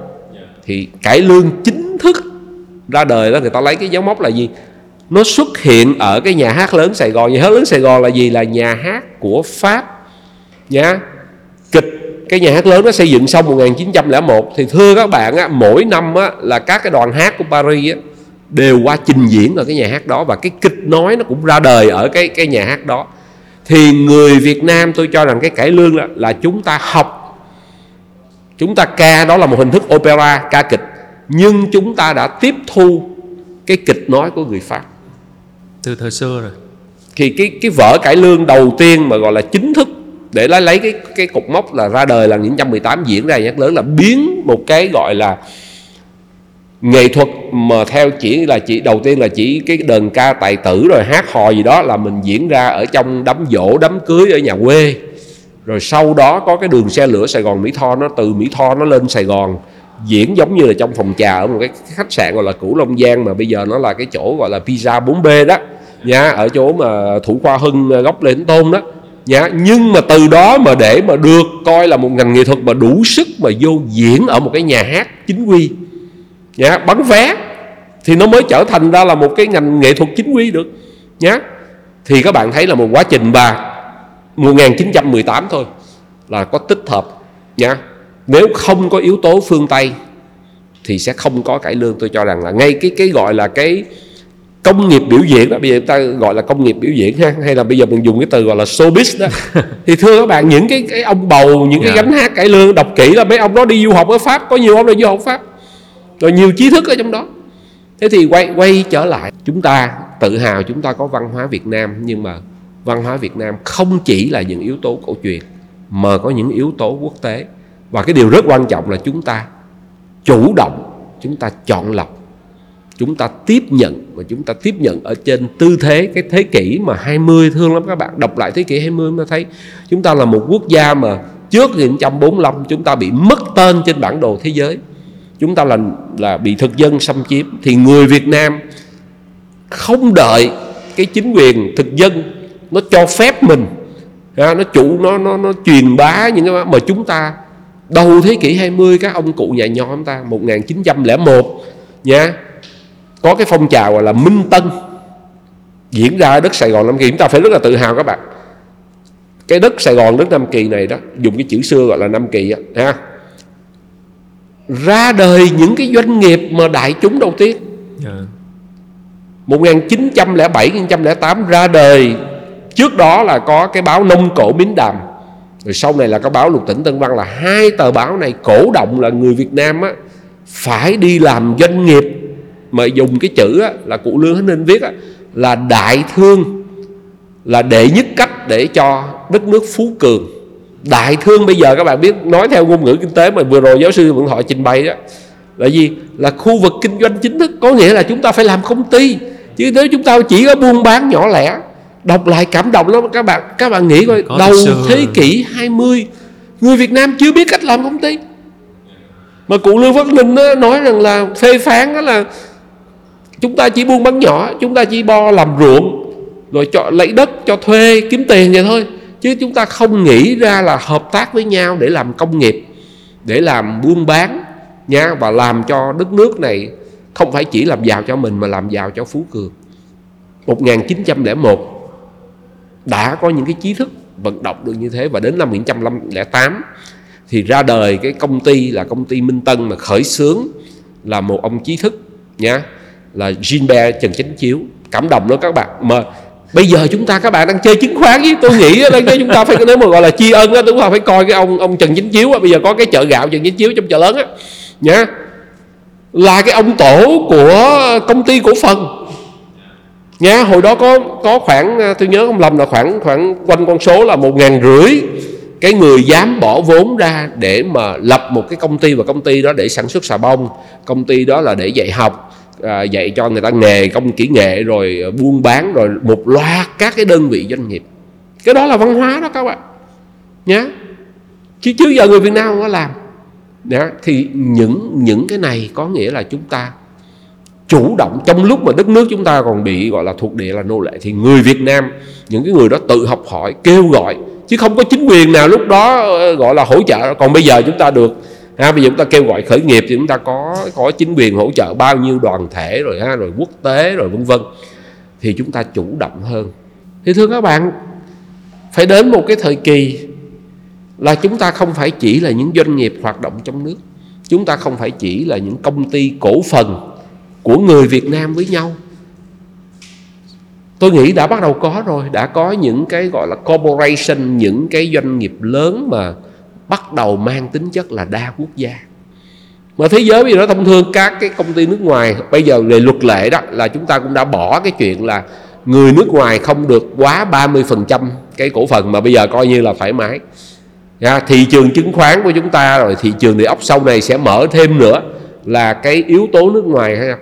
Nhưng mà nếu mình chủ động là không phải là để cho chỉ có nước ngoài vào Việt Nam mà chúng ta sẽ đi ra nước ngoài biết đâu cái việc xét xét của Trần Quốc Khánh này là sẽ là một cái show ở New York, ở ở đâu đó với internet là bạn ngồi ở Việt Nam nhưng bà có thể xuất hiện khắp thế giới được, đúng không? Thì như thế là một cái văn hóa mới. Cái văn hóa của Việt Nam từ thế kỷ 21 trở đi sẽ có một cái chuyện là chúng ta sẽ hợp lực, chúng ta hội nhập, chúng ta là một cái cách gì đó, trong đó có cả kinh tế, trong đó có cả kinh doanh, chúng ta nghệ thuật bây giờ các bạn để tôi nói thêm thì lỗi tôi nói hơi dài. Yeah, dạ, sao? Phim ảnh Việt Nam các bạn để tôi coi gần đây nhiều cái phim ảnh Việt Nam đều có yếu tố Hàn Quốc là cái ông Lotte mà đâu ông là một trong những nhà đầu tư đúng không? Rồi kịch bản nhiều khi ông Hàn Quốc ông cũng copy ở đâu đó rồi mình cũng là reproduction lại đúng không? Đó là là là thế giới này nó bắt đầu nó liên lạc. Nhưng nếu như chúng ta bị động trong chuyện này mà chúng ta không chủ động thì đó sẽ là chúng ta bị dở đi hoặc là lúc đó chúng ta bị cái văn hóa nước ngoài họ lấn át thì lúc này cái vai trò của chính quyền vai trò của công luận rất là quan trọng nha thí dụ trên TV bấy lâu nay vẫn kêu lên đuổi sao nhiều phim Hàn Quốc quá nhiều phim Trung Quốc quá thì phải có một cái sự cân cân đối lại các nước họ cũng phải tìm cách họ bảo vệ này, ok là vai trò của nhà quản lý đây yeah. Dạ, phân bổ phải làm. Dạ. sao lại có nâng là thí dụ nước pháp á, họ họ cái điện ảnh của họ là họ phải nhiều thập kỷ rồi họ phải à, đấu tranh với đó Hollywood. là, đó là kinh doanh văn hóa đấy. Đó. Yeah. thí dụ các bạn qua Paris các bạn để ý không? Cái điều này tôi rất là nghĩ ở Việt Nam rất là đáng buồn. Chúng ta biến mất dần những cái rạp hát xưa. Bây giờ biến thành shopping center hết không, thằng làm không cái gì có, đó. không có khán giả thì đó là cái trong khi ở bên pháp họ vẫn tìm cách họ nuôi dưỡng những cái rạp hát nhỏ. Và những cái rạp hát nhỏ những cái cinema nhỏ đó để chiếu những cái phim mà khác họ có một cái trình độ nghệ thuật nó khác với chúng ta có những cái phim không phải là những phim thương mại, rồi có những cái hội đoàn để mà làm cái việc đó. Mà một trong những cái hội đoàn đó là của người Việt Nam mà yêu điện ảnh ở Paris, Pháp, gặp ra anh Trần Hải Hạc gì Việt Linh chẳng hạn vậy. Nó cảm động lắm. Thế thì cái tinh thần dân tộc mà tôi nghĩ là đối với người Việt Nam, chúng ta, có thể chúng ta không phải là một cái đất nước có một cái lãnh thổ lớn, có mấy trăm triệu dân ngay từ đầu. Nhá, chúng ta vừa phải thôi. Nhỏ quá thì cũng không phải nhá. Thì chúng ta đã có nuôi dưỡng một cái tinh thần là chúng ta chịu học hỏi, chủ động học hỏi. Thì cho nên chúng ta mới tồn tại đến bây giờ. Chứ còn nếu như chúng ta lười biết chúng ta chỉ biết là đóng khung trong lũy cha làng, chúng ta chỉ biết sống dựa vào cái tài nguyên thiên nhiên sẵn có. Chúng ta không chịu chơi với ai hết. Nha thì thưa các bạn, số phận của những dân tộc mà như vậy trên thế giới đó, rất là khó khăn thua kém không có cách đi lên. Và chúng ta nhìn những cái tấm gương như là Nhật Bản như là Hàn Quốc ở trong khu vực châu Á này. Và bây giờ Trung Quốc là trở thành một cường quốc các bạn thấy. Chỉ có mở cửa ra chủ động hội nhập với quốc tế học hỏi cái hay của người ta làm cho mình mạnh lên cả về kinh tế cả về văn hóa thì chúng ta sẽ tồn tại chúng ta sẽ vượt được những cái khó khăn khác. Cảm ơn anh Tiến, ờ, một câu trả lời của anh mà trả lời rất nhiều câu hỏi của em. Cảm ơn anh đã dẫn em đi từ bàn thờ ông địa cho tới các phố phường ở Sài Gòn, ra tới quốc tế để thấy rằng cái chữ biết ơn và nhớ về nguồn cội nó quan trọng như thế nào. Mỗi lần nói chuyện với anh là thật sự em em, em thú thật là em cảm thấy luôn xấu hổ vì mình chưa biết mình vẫn còn chưa biết rất nhiều thứ về cái nơi mình đang sống. Đó là thành phố Hồ Chí Minh đó là Sài Gòn hồi xưa và bây giờ thì trong cái ờ, cái kỷ nguyên người ta nói chữ hội nhập, rồi mở ra thế giới, rồi đôi khi mình bị cảm giác FOMO cảm giác là mình phải học ra bên ngoài, học thật nhiều về thế giới bên ngoài. Và đôi khi em bị quên mất là ở bên trong, ở cái nơi chúng ta đang sống, ở cái tính địa phương, còn quá nhiều thứ mà mình thực sự chưa hiểu hết. Rất nhiều sản phẩm văn hóa mà mình, em thấy nhưng em lại chưa hiểu được bên trong. Như anh vừa ví dụ về, ví dụ chỉ một cái bàn thờ ông địa hay là một cái bức tượng Trần Hưng Đạo. Mình chỉ thấy thôi mà mà lại đôi khi không hiểu hết cái ý nghĩa lịch sử của nó. Để thấy được rằng cái cái cái cái cái lịch sử nắm về lịch sử hiểu về nguồn cội nó quan trọng như thế nào trong việc ừ, gọi là bồi đắp một cái vốn văn hóa như anh vừa nói. Ờ, thật sự thì đúng là là là là anh anh cũng nhắc rất nhiều về cái sự thích nghi của dân tộc Việt Nam và mình từ hồi xa xưa đã có rất nhiều thứ và và có cảm giác như là một cái đặc tính cái này có thể em em em em em chỉ là cái cảm cảm nghĩ riêng của em thì có thể là xin anh bình luận thêm. Nhưng mà một cái đặc tính rất là nổi trội như nãy giờ anh, anh chia sẻ đó là cái sự thích nghi cái sự cải tiến cái sự có thể hội nhập có thể du nhập cái nước ngoài vào nhưng mà chuyển biến nó thành cái rất riêng của của Việt Nam. Có vẻ như đó là một cái đặc tính gì rất là nổi trội. Mà gần đây có những cái cuộc thảo luận về căn tính Việt Nam hay là dân tộc tính nghe nó có vẻ cao xa nhưng mà cũng đang đi tìm kiếm câu hỏi là cái gì thật sự là rất Việt Nam? Cái gì mà mình bị đô hộ rất lâu, mình du nhập rất nhiều văn hóa, nhưng thực sự ở góc độ một nhà nghiên cứu, anh anh cảm thấy có cái gì thực sự là rất Việt Nam? Cái gì mà khiến cho chúng ta có thể, nó là cái nền tảng để mình phát triển về sau nữa, khi mà thế giới hội nhập, khi mà mỗi đất nước đều có một cái, một thế mạnh riêng? Nếu coi đất nước Việt Nam là một con người thì cái bản tính của họ cái bản chất của một con người này là như thế nào để mình biết mình đi phát triển mình còn dựa trên cái bản chất của mình chứ chứ không chỉ nào là chỉ là học bên ngoài Khánh lại đặt thêm một câu hỏi uh, khó ha. Yeah. Dạ. cái vấn đề mà bản sắc rồi căn tính yeah. Dạ. hay là ID vân vân thì thật ra đó tôi với Khánh cũng như các bạn là chúng ta đang trong quá trình học hỏi à, theo tôi đó thì uh, ngay cái thế nào là định nghĩa mà như Khánh nói là rất Việt Nam đó nó là một cái gì còn đang diễn tiến các bạn. Và thật sự sẽ không bao giờ kết thúc. Nhưng nếu tôi có nói là chúng ta đó là một cái dân tộc chúng ta có gọi là 4.000 năm lịch sử nha. À, chúng ta không phải là một cái dân tộc một cái bộ lạc một cái sắc tộc mà gọi là cô lập nha. Cái đó nó do cái gì các bạn biết không? Nó do cái vị trí địa lý của mình đó cái định mệnh của cái cái dân tộc Việt Nam mà dân tộc Việt Nam là bây giờ là 55 dân tộc nha. Nằm ở vị trí đó. Chúng ta nằm ở cái vị trí mà dọc theo cái eo biển hình chữ S này nha. Thế thì nếu mà mình nói vậy thì chúng ta phải nói cái chữ rất Việt Nam thì theo tôi ý đầu tiên chúng ta như hôm nay mình nói là chúng ta là một dân tộc chịu khó học hỏi chịu khó thích nghi. Thì bây giờ mình có thể thêm một cái từ đó là chúng ta là một dân tộc chịu chung sống. Chúng ta có một cái từ đó, nó gọi là trong trong, có một cái thành ngữ họ gọi là unity of diversity, là thống nhất nhưng mà trong đa dạng. Cái sự đa dạng của người Việt Nam đó, nha, chúng ta như mới nói mình mình gọi là cái chất gọi là original cái chất mà nguyên mẫu á. nguyên bản á dạ. giống như nước mắm thôi các bạn cái nước mắm nhị nguyên đúng, bản. chúng ta phải có nước mắm nhị nhưng mà chúng ta có nước mắm pha okay. các bạn thấy không? Ở miền nam đó rồi. chúng ta ăn cái nước mắm mà chanh tỏi nó khác. Rồi, yeah, chúng ta phải chỉ là nước mắm làm mặn đâu nhá thế thì cái chất Việt Nam tôi cho rằng đó là 4.000 năm lịch sử đó đúc kết là cái dân tộc này á là chịu khó chung đụng chịu khó tích hợp thích nghi như mấy khánh khánh đó. Đó là một cái đặc điểm đầu tiên. Cái thứ hai chúng ta là một cái dân tộc mà vì chúng ta ở một cái vị trí quan trọng như vậy bây giờ ta dùng cái khái niệm gọi là địa chính trị đó. Chúng ta dễ bị nước này nước kia cường quốc này cường quốc kia nhòm ngó chúng ta bị đô hộ rồi vân vân.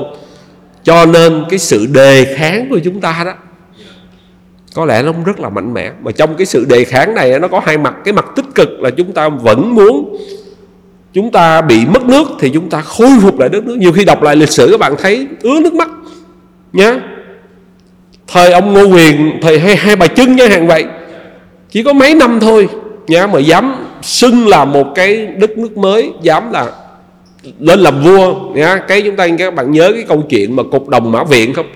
Nhá khi mà mã viện qua là là là xâm lược trở lại và đánh bại hai bà chân nha. Thì ông này ông cho dựng một cái cột đồng. Và nói rằng là cái câu là nếu mà cái cột đồng này gãy thì có nghĩa là dân tộc Việt Nam là điêu đứng. À, đại khái vậy nha. Thì cuối cùng là cái sự tích kể lại là mỗi người đi qua. Cứ lấy đá liền vô để mà cái thứ nhất là cái cục đồng nó không bị đổ nha. Thứ hai là để xóa đi cái cái dấu tích xấu đi rồi nha một cái gì đó là ảnh mất đi chúng ta chúng ta là một dân tộc bị lệ thuộc mà nước hàng hồi đó chúng ta chỉ mới là những cái cái quy mô cái nước nhỏ hay gọi là những cái sắc tộc những cái bộ lạc nhỏ thôi. Nha nhưng mà chúng ta đã muốn giữ cái đó là là các bạn thấy tự nhiên nó có vẻ mâu thuẫn đúng không? Mâu thuẫn. một mặt là mình thích nghi đấy em nhưng một mặt tôi thích nghi nhưng mà tôi thích nghi là tôi là một đất nước độc lập chứ không phải là tôi là một đất nước lệ thuộc hai cái khác nhau mà như vậy đó là yếu tố cái yếu tố gọi là tự tôn dân tộc đó là có và cái đó cần thiết. Nhưng một mặt khác á, là nếu chúng ta không khéo thì chúng ta bị bị qua cái gọi là tự ti. Hoặc là chúng ta bây giờ mình dùng cái chữ là mình tự sướng đó.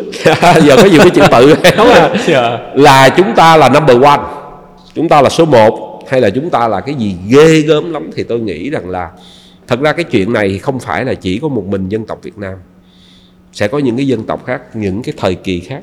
Thì dân tộc Việt Nam, mặt nào đó có thể nói là chúng ta đã hành xử được đúng quy luật của tự nhiên, quy luật của lịch sử.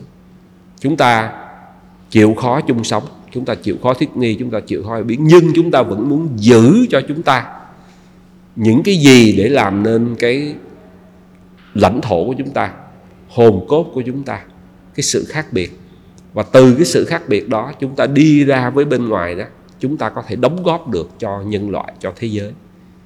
Chứ không phải là chúng ta, đương nhiên cái cái cái chuyện đó không phải là, gọi là nhiệm vụ gì ai giao phó đâu, nhưng mà khi mà chúng ta trưởng thành, chúng ta làm được cái gì hay, chúng ta cũng muốn xuất khẩu đó chứ, chúng ta cũng muốn giao lưu đó chứ, vân vân.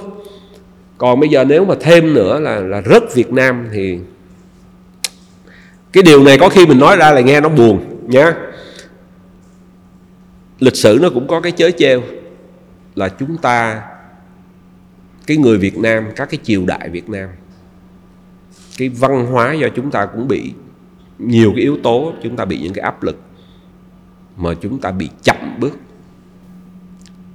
Chúng ta chưa kịp chuyển lên cái thời kỳ gọi là văn minh công nghiệp, gọi là cuộc cách mạng công nghiệp. Trong khi mà đây không phải một mình Việt Nam cái thế kỷ 10 19 á, nha. Các bạn nhớ chúng ta phải hơn 100 năm trình nguyễn phân tranh đó là một cái điều mà thật ra ở châu Âu nó cũng có diễn ra như vậy chứ phải không? Nhưng mà nó làm chậm lại cái bước tiến của chúng ta. Không khi mà thế kỷ 18 người ta gọi là thế kỷ commerce age, thế kỷ của giao thương mà nhờ có làm ăn buôn bán thì người ta biết đến nhau. Mình nó làm ăn buôn bán là Trịnh Nguyễn phương Tranh vì cần đánh nhau thì ra chú Trịnh chú Nguyễn mới mở cửa giao thương với mấy cái ông Hà Lan mấy ông à, Tây Ban Nha đồ bào nha để mà mua súng mua đạn. Cái sớm hết rồi hết đánh nhau rồi là không có nhập khẩu gì nữa không có buôn bán gì nữa đóng cửa lại. Thì đáng lẽ như chúng ta mà có kịp một cái cuộc minh trị di tân vào đầu thế kỷ 19 chúng ta là một cái nước mà đã chủ động đi vào công nghiệp hóa thì lịch sử sẽ khác. Phải nói rằng là chúng ta chúng ta khi nói về gì- người Việt Nam cũng như là các dân tộc khác, chúng ta phải, cũng phải nói thế này, chứ người Việt Nam không phải là tất cả cái gì cũng hay hết. Có những cái điều mà chúng ta dở, có những cái điều mà chưa hay. Thậm chí mình có thể nói với nhau là những tật xấu, những thói hư tật xấu của người Việt Nam có chứ. Mà bây giờ nhiều nhà nghiên cứu, nhiều nhà văn hóa, họ đã nghiên cứu tổng kết những cái đó. Thì khi chúng ta nhận ra những cái điều, thí dụ, chúng ta chỉ nghĩ đến lợi ích của làng xóm chúng ta chỉ nghĩ đến lợi ích của dòng họ. Ha, trong một số hành động hoặc là chúng ta lười biếng trong cái chuyện mà làm ăn kinh doanh. Cái cái nho học cái hệ thống mà khổng giáo đó cái mà thời mà vua chúa đó nó cũng có một cái mặt nó tạo ra một số cái lễ nghĩa quan trọng những cái thiết chế về chính trị văn hóa. Nhưng nó cũng kìm hãm cái sự tự do nha. Và nó lại có một cái chuyện là không đi vào gọi là thực học thực nghiệp. Có nghĩa là phải làm ra của cải vật chất mà người ta chỉ muốn là đi làm quan thôi. Thì cái đó lại là một cái tệ. Cái giáo dục mà chỉ mọi người chỉ muốn làm quan bởi vì làm quan mới có bổng có lộc.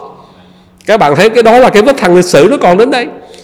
Chứ còn một cái đất nước mà cổ động ngay từ đầu người ta làm uh, doanh thương người ta đi vào doanh nghiệp nha chủ động hơn nhiều hơn rồi sáng tác nghệ thuật rồi vân vân thì sẽ là cái cái điều tốt. Tất nhiên là còn nhiều cái phải phải học hỏi, phải nghiên cứu để biết là cái gì hay của Việt Nam, cái gì dở của Việt Nam để cái hay thì chúng ta tiếp tục vun trồng. Cái dở thì chúng ta tìm cách là chúng ta hạn chế. Và thực sự ra, bây giờ chúng ta đang ở cái thời đại, ở cái cơ hội là người Việt Nam lúc nào cũng mong muốn học hỏi được những điều hay, những công nghệ mới. Rồi dân tộc, cái người Việt Nam bây giờ chúng ta có khoảng 4 triệu người ở nước ngoài chưa có cái thời kỳ nào mà cái dân tộc Việt Nam mà là đúng cái câu mà là, mà Âu cơ mà mà mà 50 con lên núi 50 con xuống biển thì bây giờ chúng ta ít nhất cũng có 10 con là đi ra hải ngoại. Và đó là một xu hướng của thế giới, không phải là một mình Việt Nam. Thì có nhiều yếu tố để nói rằng cái chữ mà Khánh nói đó, rất Việt Nam, sẽ còn tiến triển, sẽ còn thay đổi. Và tôi nghĩ là chắc không phải là thế hệ tôi tổng kết cái này mà phải là thế hệ mới những người như Khánh rồi sau Khánh nữa sẽ tìm kiếm sẽ tổng kết. Và sẽ không phải là tổng kết nữa mà là đầu tiên là tạo ra. Cái người Việt Nam của thế kỷ à, bây giờ chúng ta đang là năm 2024 bây giờ chúng ta đang nhìn đến cái triển vọng của năm 2045 2050 20 năm nữa 30 năm nữa sẽ có nhiều cái thay đổi lắm. Giật mình đó chứ vì đôi khi mình cũng suy ngẫm là liệu cái câu hỏi đặt ra là thế nào là dân tộc tính, thế nào là căn tính Việt Nam, không biết nó có còn quan trọng nữa hay không, bởi vì nó luôn biến thiên, nó luôn thay đổi. Và như anh nói là những cái gì tốt mình giữ, những cái gì không tốt thì nó sẽ bị đào thải đi. Và dân tộc Việt Nam có một cái thứ đó là mình thích nghi rất tốt, mà mình hội nhập. Và bây giờ với cái kỷ nguyên của phát triển của kỹ thuật, của công nghệ, thì cái sự hội nhập nó còn nhanh hơn nữa cái ở đây là làm sao để vừa hội nhập mà lại vừa hiểu về bên trong hiểu về bản thân. Thì đúng là như anh vừa chia sẻ là chúng ta đôi khi à, có cái mới dễ quên cái cũ. Và không có có thể là do cách học về lịch sử trước đây à, hoặc là những cái phương tiện tuyên truyền về về văn hóa về di sản nó chưa được mạnh mẽ. À, bằng thế nào đó mà có thể là về sau các bạn về sau thế hệ về sau nữa đôi khi là họ hội nhập ra nước ngoài nhiều họ du nhập cái mới nhiều mà họ dễ quên cái cũ. Nhưng mà song song đó thì như anh nói đó bây giờ thì cũng càng ngày ừ, cũng chính sự phát triển của thông tin đó nên những cái cũ được phép được gọi là nổi lên trở lại. Bởi vì chúng ta có điều kiện để chúng ta tuyên truyền về nó nhiều hơn. À, những cái văn hóa những cái những cái giá trị về lịch sử về văn hóa.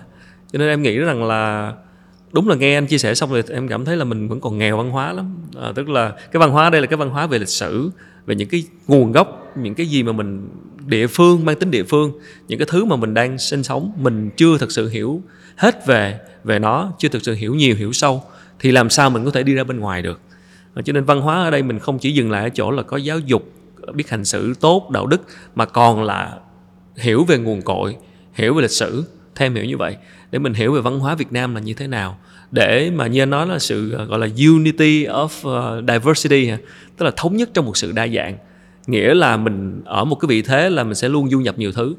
Nhưng làm sao để thống nhất cái đó? Làm sao để sống chung với nhiều sự đa dạng? Mà vẫn giữ cái tinh thần của mình thì cái đó là cái bài toán khó.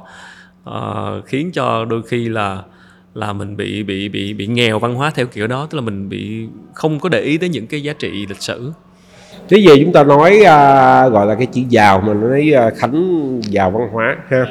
Nhưng mà khánh nói đến cái chữ nghèo thì cho phép tôi tôi chia sẻ thêm thế này. À, nhưng nếu nói mình quan niệm văn hóa là cái hay cái đẹp nha. Thì mình có nói đến là cái sự sáng tạo những cái giá trị à, trong à, à, văn hóa nó là tất cả các lĩnh vực yeah. nha. Từ ngôn ngữ đến à, nghệ thuật đến cách sống đến đạo đức đến tín ngưỡng đến khoa học kỹ thuật công nghệ nha. Thế thì cái chữ nghèo á, mình nói đến á, thì tôi ờ, đề nghị có hai cách nhìn thế này. Thực sự ra thì à, cũng không nên gọi là các bạn nói chữ ờ, xấu hổ mắc cỡ quá không sao đâu các bạn. Đừng đừng lo lắng đến mức là chúng ta không có.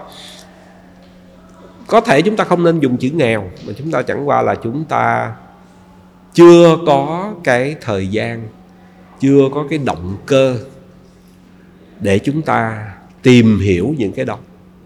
Mà như tôi nói nó nó nó là một cái gì đó tinh tế nó nằm trong cuộc sống nó nằm trong con người mình trong tự nhiên hàng ngày mình tiếp xúc. Nhưng mà nếu chúng ta không ý thức cái điều đó đó thì chúng ta đánh mất nó đi. Chúng ta hoặc là chúng ta cũng làm cái điều đó nhưng mà chúng ta làm có thể nó không có bài bản chúng ta làm nó không chúng ta không làm ở một cái gọi là cao đẹp mà chúng ta lại làm nó ở dưới là cái bên dưới. Nhá. Thế thì à, dùng những cái thuật ngữ kinh tế giờ ta không dùng chữ nghèo, mà ta dùng chữ là thu nhập thấp. Hay là bây giờ mình nói là văn hóa nó, những cái điều hay đẹp mình nó hơi bị ít. Nha, để chúng ta gì? Chúng ta phải nhìn lên các bạn. Chúng ta, khi chúng ta phát hiện ra những cái chuyện này, thì chúng ta sẽ học hỏi. Và thật sự ra thì như mình nói đó, cái cái tinh thần học hỏi, bây giờ người ta dùng một cái chữ rất là hay gọi là lifelong learning, học tập suốt đời hay là continuing education là mình dịch là giáo dục thường xuyên á. nha thành ra các bạn không lo cái cái mà lo đó là cái chỗ là các bạn là không chịu học à, mất động cơ mất cái động cơ Ờ. dạ. nhá và một trong những cái động cơ tôi nghĩ là lúc nãy tôi nói từ đầu đó là tùy theo lứa tuổi của các bạn nhưng mà tôi nghĩ có một cái sợi chỉ xuyên suốt con người ai cũng vậy chúng ta muốn hiểu biết nhiều chứ ta không muốn hiểu biết ít chúng ta, nhưng mà chúng ta cân bằng. Có những bạn thì chỉ muốn hưởng thụ nhiều, mà không muốn học hỏi, không muốn đóng góp nhiều. Cái mà chúng ta cần, mà đó cũng là một hành vi văn hóa. Ngày hôm qua chúng ta không biết điều này, nhưng mà ngày hôm nay và những ngày tới chúng ta vẫn còn thời gian. Cái quỹ thời gian đặc biệt với các bạn trẻ quỹ thời gian dài còn nhiều để học hỏi. Và đó chính là một hành vi văn hóa. Các bạn các bạn không lo. Còn động cơ ở đây là gì? Rất là đơn giản chúng ta muốn cuộc sống của chúng ta nó phong phú. Chúng ta không phải là những con người tẻ nhạt. Và tôi làm một cái chuyện nếu mà tốt nữa. Những cái thế hệ đi trước. Thấy cái gì hay đẹp. Chia sẻ lại trao lại bằng những hình thức này kia. Cho thế hệ đi sau. Thì cuộc sống lúc nào nó cũng sẽ là một Tiếp cái chu kỳ nó sẽ vận chuyển những cái điều đó. Cảm ơn anh tiến rất nhiều. Ờ, đúng là học tập suốt đời mà. Cho nên cái chuyện mà bồi đắp cái vốn văn hóa cái chữ culture capital vốn văn hóa là vẫn là một cái cái việc mà chúng ta hoàn toàn có thể bắt đầu từ ngày hôm nay. À, và với em thì em nghĩ là sẽ bắt đầu ngay từ với chính những gì mình đang đang nơi mình đang sinh sống địa phương những cái sản phẩm văn hóa những cái thứ mình thấy những cái điều mà như nói là mình thấy mà mình không để ý nó nằm ở ngay trong những sinh hoạt hàng ngày từ những cái tên những cái cách sinh hoạt những cái gì mà mà mà mà mà, mà mình sống trong cuộc sống hàng ngày mình không để ý tới và và, và mang tính địa phương. Ờ, chứ không chỉ là chỉ ra bên ngoài mà còn phải quay lại bên trong thì đó cũng là cái điều mà em nghĩ cũng rất là quan trọng cho cái chuyện mình nói về nội lực nói về hiểu bản thân.